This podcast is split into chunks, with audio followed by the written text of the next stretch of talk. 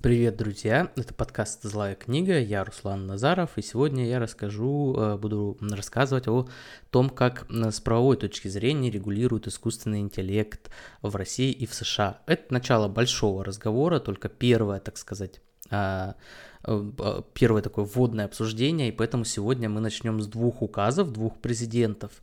Это будет указ президента России от 10 октября 2019 года и э, это указ будет президента США от 11 февраля 2019 года, и оба эти указа посвящены именно искусственному интеллекту, и по сути именно оба эти указа а, в, что в России, что в США создали такую нормативную базу для того, чтобы двигаться именно э, в поле правового регулирования искусственного интеллекта.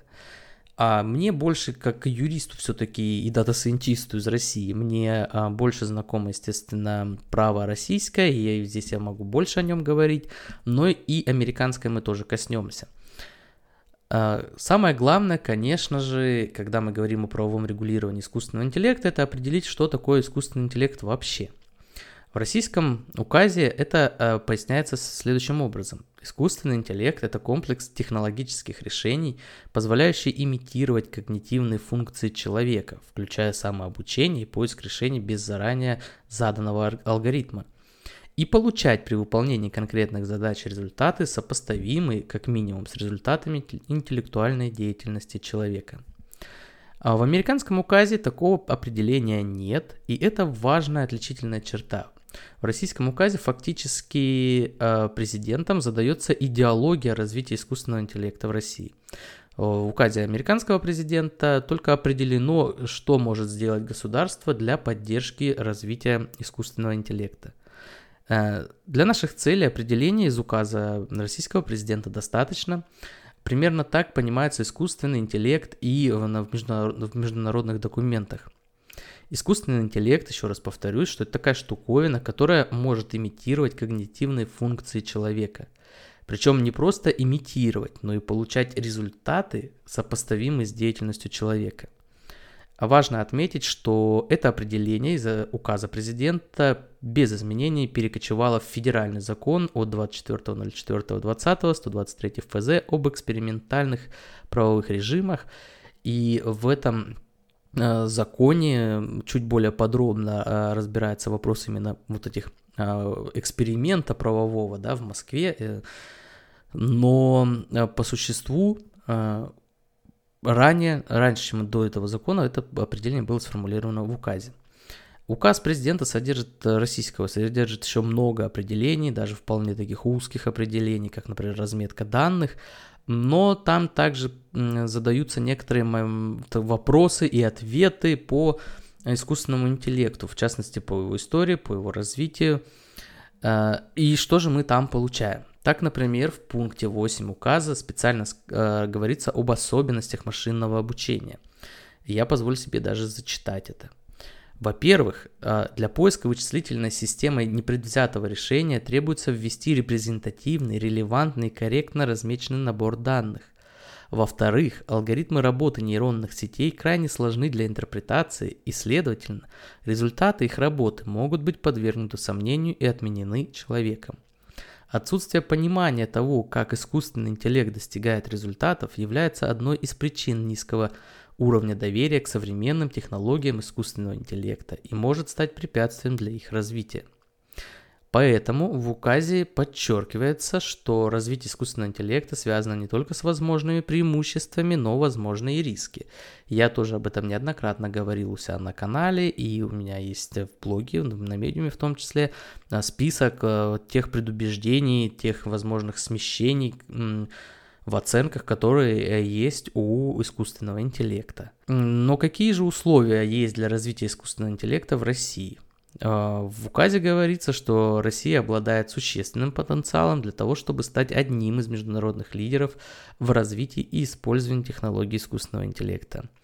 А, основания для такого оптимистического суждения есть. Например, у нас хорошая математическая школа, большой опыт научной работы, технологии свои тоже есть, и вроде бы как все в этом плане у нас хорошо. Далее в указе российского президента определены принципы развития искусственного интеллекта.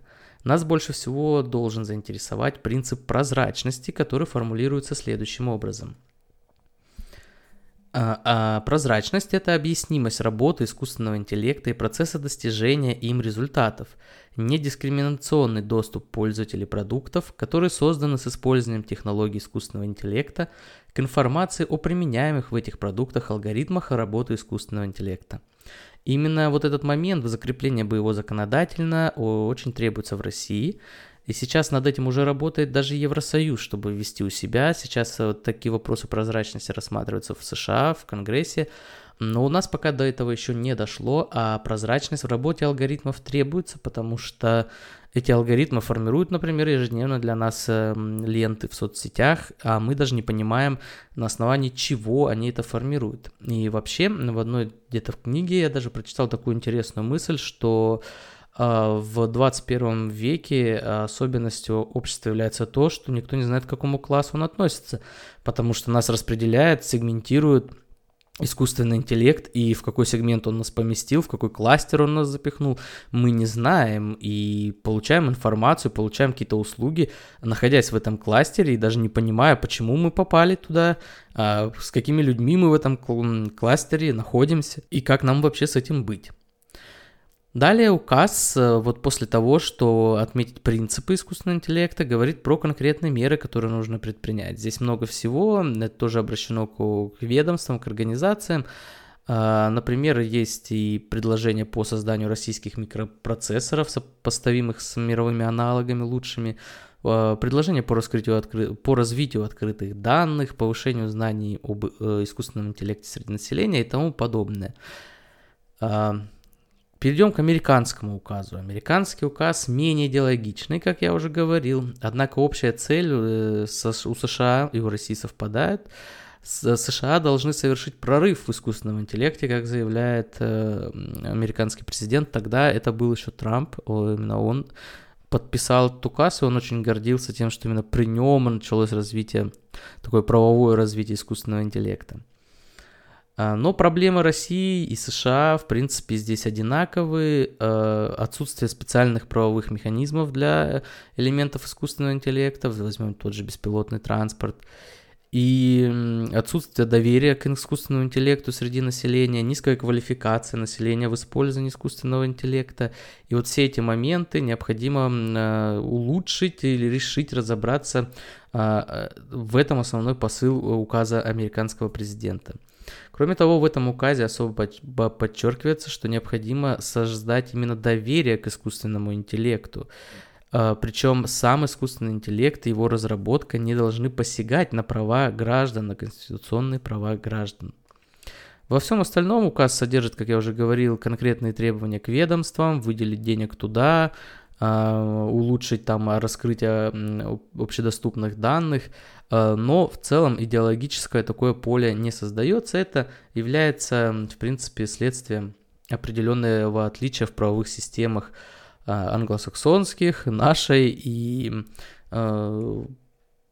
ждать здесь большего не стоит. Но в любом случае, э, вот по этому небольшому обзору мы видим, что э, искусственный интеллект становится действительно проблемой э, правовой, и не зря после указа президента в России были приняты несколько законов, которые связаны именно с искусственным интеллектом, с его развитием по правовым, по специальным правовым режимам, тот же закон. И про эти законы мы поговорим в следующих выпусках. Э, а сейчас спасибо, что вы слушали. Э, подписывайтесь на мой подкаст, на мой канал в YouTube, в Телеграм-канал. Э, спасибо еще раз, что слушали, и до свидания.